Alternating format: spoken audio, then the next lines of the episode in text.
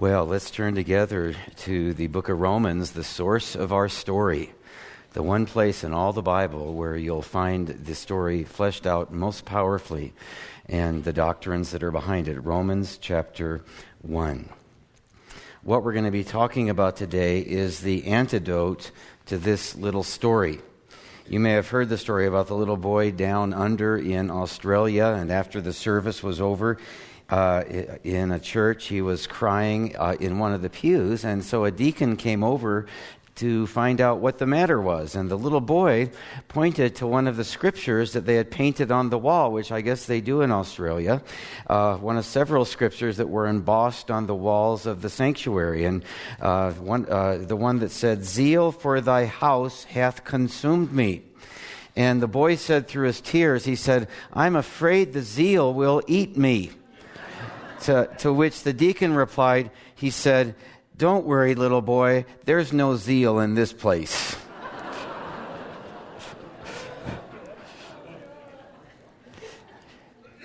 It wasn't just down under. This is a danger for any Christian and any church, myself included. And we're going to see today that um, God allows stuff to happen in our lives. God allowed all this to happen at Faith Church, all that you've been through, to keep that from happening. He did it in the Roman church, so you're in good company. And he's done it again and again down through the history of the church. Because on our own, that would happen if you're anything like me. As we'll see today from the Church of Rome, affliction is just his way to keep the zeal in this place, to keep us shining through suffering. It's essential to the power of the gospel. Last week, in verses 1 to 7 of chapter 1, we saw really the gospel unveiled in a powerful way. And this week, in verses 8 to 17, we're going to see the gospel unleashed. Paul sums it up in the last two verses of our passage for today, two of the most famous verses in the Bible, in Romans 1, verses 16 and 17. So that's where we're going to begin, as you'll see at the top of your notes, with the power of the gospel. And then in the verses that come before, we're going to see its power in practice. These are timeless verses, verses, as we saw last week, that have sparked spiritual revolutions and revivals all the way through uh, the history of the church, where Paul says, For I am not ashamed of the gospel. And in every generation, there's a reason for being ashamed of it, just like we're going to see at the end is true in our generation, even among churches. But for Paul, I am not ashamed of the gospel, for it is the power of God for salvation for everyone who just believes, to the Jew first and also to the Greek. For in it, the righteousness of God is revealed from faith to faith. As it is written, the righteous shall live by faith. Classic line, the just shall live by faith. The King James Version. Interestingly, he's talking about the righteous here. He's talking about believers, not just unbelievers, right? That is, the gospel is just as much for the church as it is for the world. It's about coming to faith, and equally, just as much, it's about living by faith. It's from faith to faith, he says here, not faith first and then from work to work the rest of your life which means it's by faith, another translation, from first to last, from the beginning to the end of the Christian walk. From the day you take your first breath, you know, as a newborn Christian, till you give him your final breath as a seasoned saint, what we'll be talking about in this book is the power of God for you.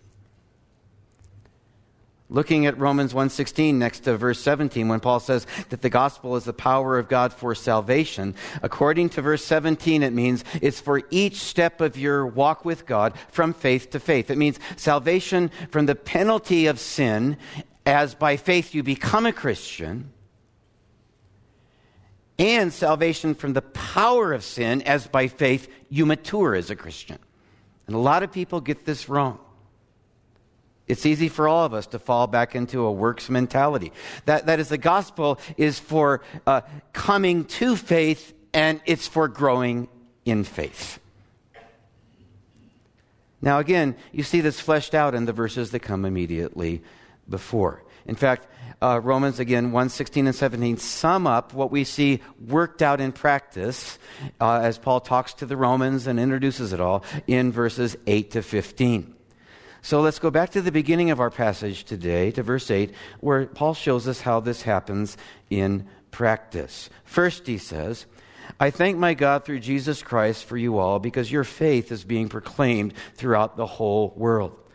Your faith is being proclaimed throughout the whole world. That is, your faith has made possible the proclamation of the gospel in the whole world. It's gone from your faith personally, from impacting you by faith, to impacting the whole world by faith.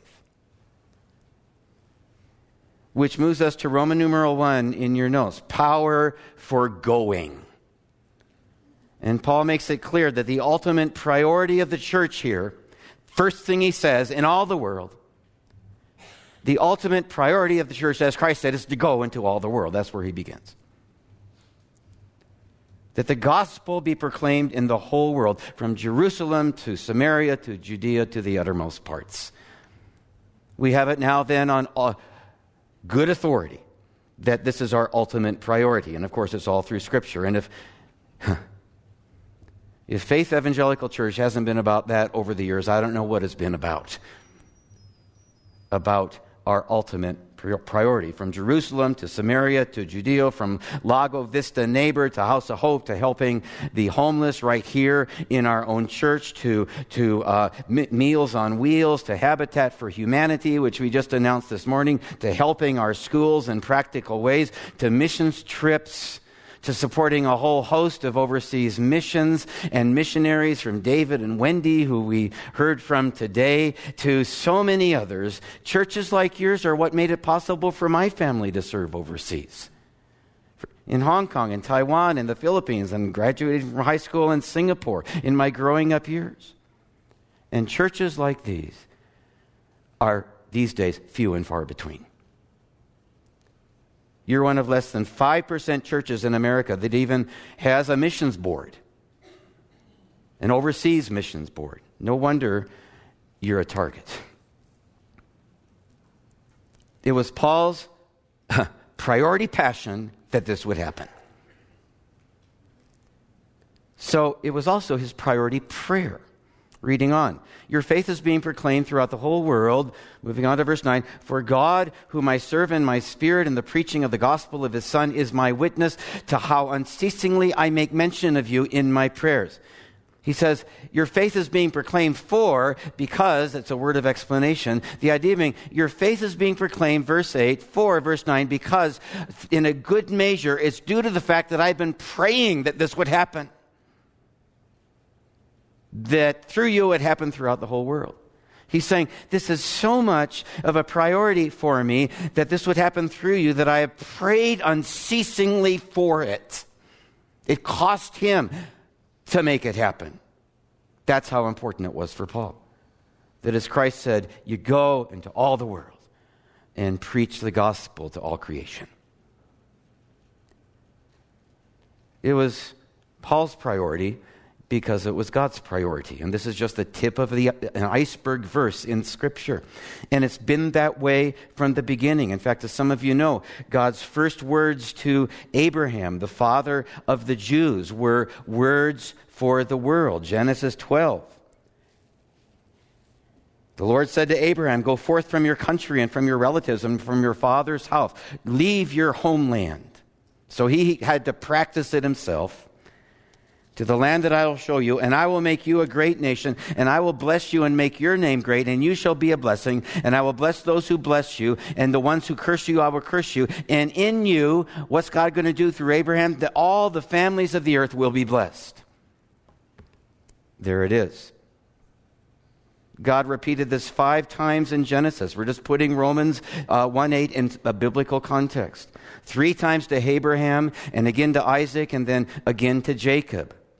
God's word begins then with a missions emphasis. In you, all the families of the earth will be blessed. And it goes on to become one of the uh, fundamental themes of Scripture, like it says in the very middle of the Bible, Psalm 67, Julian, my life verse. Uh, let all the nations praise you. Oh God, let all the nations praise you. God, God bless us and keep us and cause his face to shine upon us, that thy name be proclaimed in all the earth. That's inscribed on the inside of our wedding rings, not the words, but the chapter and verse. Let all the nations praise you, O God. And it goes from there through Malachi, through the New Testament, climaxing in the book of Revelation and Revelation 7, where this dream, you might say, comes true, where John looked and beheld a great multitude which no one could count from every tribe and nation and all tribes and peoples and tongues standing before the throne and before the Lamb, clothed in white robes, and palm branches were in their hands.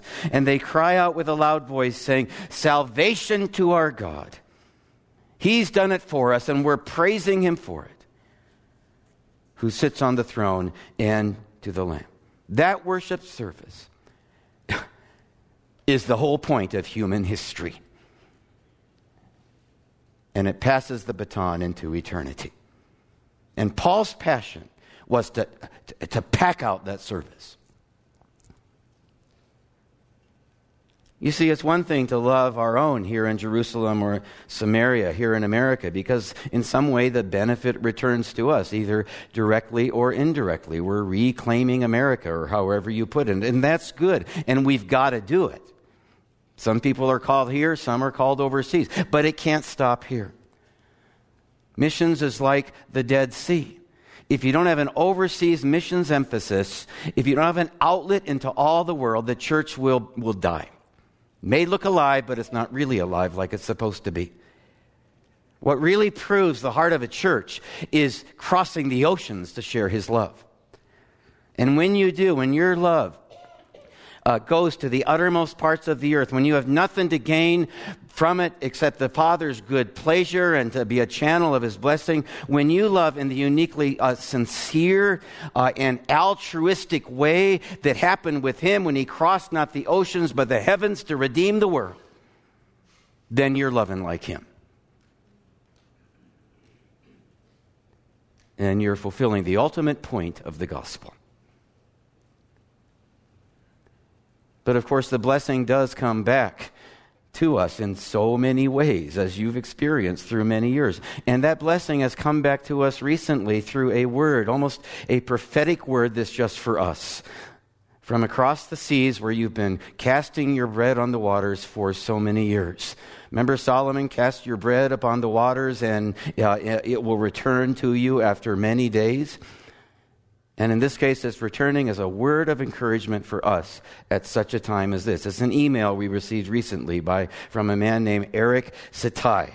As some of you know, it was in my letter for the message of faith last uh, month.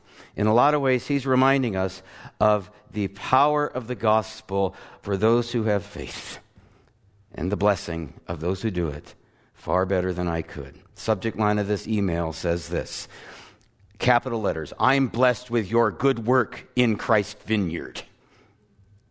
Message Grace and peace, servants of God. Exclamation mark. Is all well with you in other sides of the world? I'm Brother Eric, gladly meeting you tonight. Hallelujah! Exclamation mark. I just want to inform you that we are praying for you guys. And we appreciate how the living God is blessing your lives and moving in your midst. He who began a good work in you will bring it to completion until the day of Christ Jesus our Lord. Amen? Do we need to hear that or what? I can truly testify that you stand for God in truth and spirit. Therefore, keep up the good work you are doing there by edifying the body of Christ in fullness of joy. We need that word too. Anyway, I'm linked to your website and get blessed with your credible teachings and sound doctrines, and I'm spiritually touched on how God is using you to touch the lives of others spiritually. We are far from you on another continent, and we are listening from what the, uh, the Lord is speaking through you. Surely my attention is captured as I have been going through your web pages. I see you are firm and serious with the things of God. In this way, this is how the church should be. And in America, that's a rare place. We pray, God, to uplift you to higher heights and expand your boundaries. May the divine wisdom, revelation, and understanding be upon you as you serve in his vineyard. May his face shine upon you for choosing to serve him in that simplicity. The kingdom of God is marching forward, and the gates of hell shall never prevail against it. Amen? Matthew 16, 18. Blessed be to the name of God our Lord, who is and who was and who is to come. Faithful is he with those who trust in him. He is the author and finisher of our faith. He is omnipresent, capital letters, omnipotent, capitals, omniscient, capitals, whose name is above all names. His love and mercies never fails, but are new every morning. Then finally, otherwise, may your gates be flooded with joy, love, breakthroughs we've been prayed for.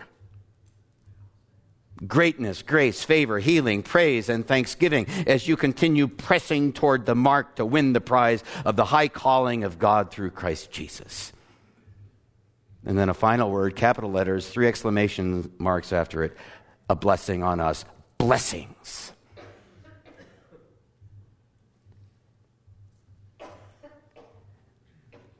You have been blessed through the years because you've gone into all the world. And now it's coming back once again. And we will continue to be blessed as never before, thanks to what we've been through as we continue to go into all the world. But the gospel is not just for going, it's for growing, which is Roman numeral 2 in your notes. And so Paul had also been praying something else, and that is this that the gospel would be proclaimed to them again, that is, to the Romans, to believers, because this also was his supreme priority, which is Roman numeral 2, again, power for growing. So much so that he uh, goes on to say that when he prays for them, he always prays something else. Moving on to verse 10. Always in my prayers making requests, if perhaps now, at last, by the will of God, I may succeed in coming to you. And then he goes on to explain the reasons he wants to come. And he sums it up in the last verse, verse 15, where he says, So, for on my part, uh, I am eager to preach the gospel to you also who are in Rome. And if you read that carefully, you think, preach the gospel to you. I thought you preached the gospel to them, right? He's saying, I want to preach the gospel to you. He, he would want to come here and preach it to us. But we don't need it, we're saved. Well, if you look at the verses that come in between there, and we don't have time to unpack them all, he's ta- he talks about both about establishing the saved and about evangelizing the lost. Just as we saw, he summed it up in verses 16 and 17. This was his priority commendation of the church that both of these were happening through the gospel, and it was his priority uh, supplication in behalf of the church that it would continue to happen because it was his priority passion for the church that the gospel would be unleashed through them and all around them. Because overall, these verses are about preaching the gospel not just to unbelievers that they would come to faith, but to believers that they would grow in faith. How does this happen? Well, you see it all through the scripture that it, it, the, the gospel is really the fundamental discipline of the Christian walk. The way it works uh, begins when we're saved but it continues as we are sanctified in the same way, as we respond from the heart to the bad news and the good news. Like we saw, for instance, months ago in Revelation 1, where John fell at his feet as a dead man. Bad news, he is holy. Couldn't stand the sight of him, couldn't look any longer. Broken, this mature apostle, and then he touched him in his mercy and he rose up in the fullness of God to write the book of Revelation. It's the pattern. The fundamental discipline of the Christian life, the practice of the gospel, is what we practice every month during communion, so we'll never forget it. Is to go to the cross with nothing but your complete inadequacy, your total depravity, with nothing but abject need to come from the cross forgiven entirely in the power of his complete sufficiency. It's a practice that you'll find all through the history of the gospel, and especially in the history of revival. That's what he does. Going from repentance to revival, from brokenness because of sin to wholeness because of him. John Wesley summed up our power for growing like this Every command in the Bible is covered by a promise. There is the closest connection between the law and the gospel. The law requires us to love God, to love our neighbor, to be meek, humble, and holy. We feel we are not sufficient for these things. Yea, with man, this is impossible, truly.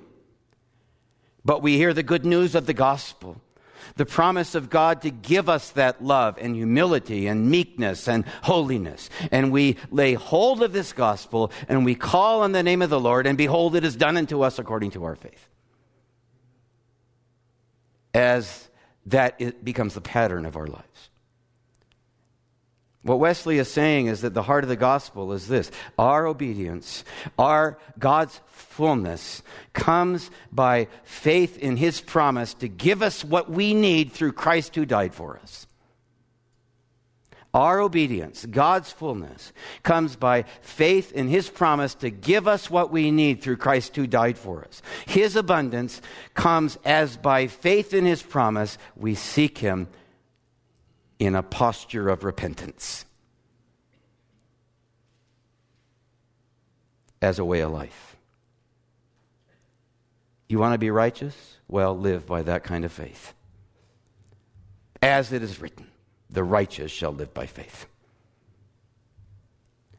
And so for 40 days, we are practicing the fundamental discipline of the gospel as the foundation for our faith and as the foundation for our future.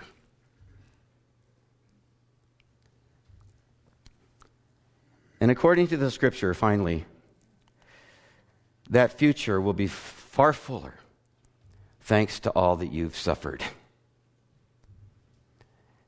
Not to mention the zeal. Because you see, the gospel is God's power not just for going, not just for growing, but it's power through suffering. Can't get away from it. The subtext of all this is suffering. It's the historical background to what's going on here with the church at Rome.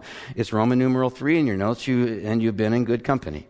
The reason why they were growing and going into all the world is because they were suffering.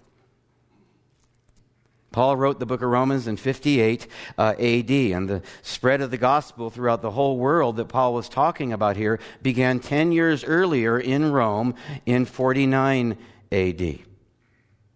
And you know what triggered it, the growing and the going? Well, it was in 49 AD that the Roman Emperor Claudius expelled uh, from the city of Rome uh, all the Jews, Christians included, and those who stayed had to go underground. And thanks to this persecution, things started to happen. Two of the Christians who had to flee Rome were, uh, uh were Aquila and Priscilla who most of us know of. Remember that godly couple who Paul met at Corinth? In Acts 18, it says that they had recently come from Italy because Claudius commanded all the Jews to leave Rome. These were the ones who took none other than Apollos aside, a man who was mighty in the scriptures, it says, and they uh, explained to him the way of God more accurately, Acts 18 26. So this exiled couple, these former members of the Roman church, had grown so much under that persecution that they were even mightier in the scriptures than Apollos. Man, were they growing, and they were going. And they ended up being instrumental in starting the church at Corinth. That's just one example that we know of. And Paul said, essentially, this kind of thing is going on all over the known world.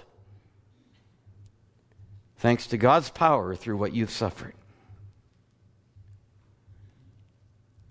What we see going on at the Roman church is what we see again and again in the history of the church. Uh, three things that the gospel is the power of God for going and the power of God for growing and power exponentially magnified through suffering. It happens most powerfully through the severe mercy of persecution, of discipline, of affliction, which, like nothing else, awakens the church and brings the zeal back.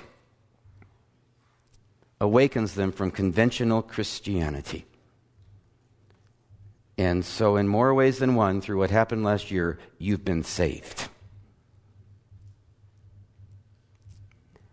There's so much at stake here. And it's got to start with us as we stay true to the gospel. And if anything's been true of this church from the beginning, thanks to Jim and many others, you've got those that in your roots as your foundation. And more and more that's pretty rare.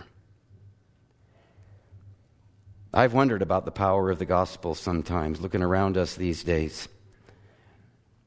What good does it do? Well, Elie Wiesel summed it up in a tale that he told. He was a Holocaust survivor and a Nobel Peace Prize winner. Listen to this. He talks about this just man who comes to Sodom, as in Sodom and Gomorrah, hoping to save the city. That's what we've become in many ways, even worse.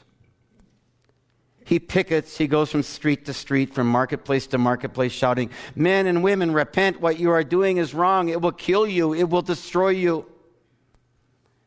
They laugh, but he goes on shouting until one day a child stops him and says, Poor stranger, don't you see that it's useless? Yes, the just man replies. Then why do you go on? The child asks. In the beginning, he says, I was convinced that I would change them. Now I go on shouting because I don't want them to change me. And there are too many churches in America who have turned down the volume and aren't shouting at all, who have strayed from the gospel. Christians are going in the opposite direction than you are. Now, the majority of evangelicals believe that people are basically good, and so we have no real need of salvation, which is the opposite of the gospel. 60% of evangelicals say that all people will go to heaven whether or not they have prayed to receive Christ. Another 10% don't know, which is not the gospel. 65% of evangelicals believe there is no such thing as absolute truth. Now more than ever, all around us, casual Christians, Christians who have lost zeal, are becoming Christian casualties. In good part because they've strayed from the gospel.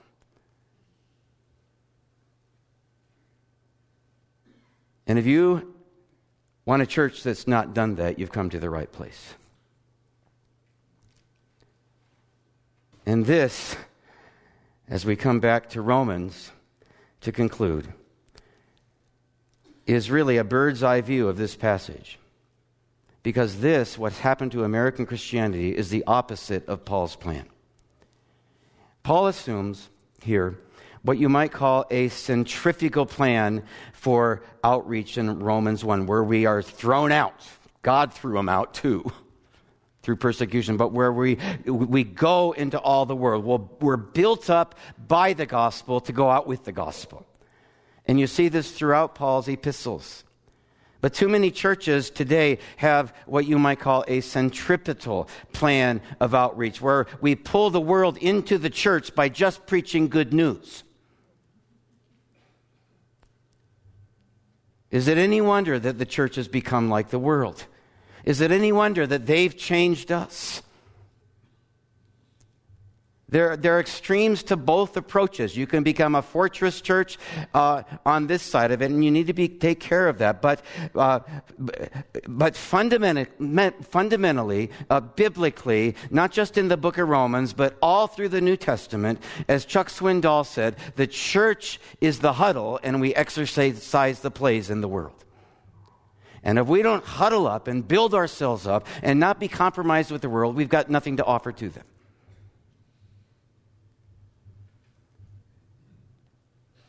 If we don't want them to change us, we must preach the gospel to ourselves.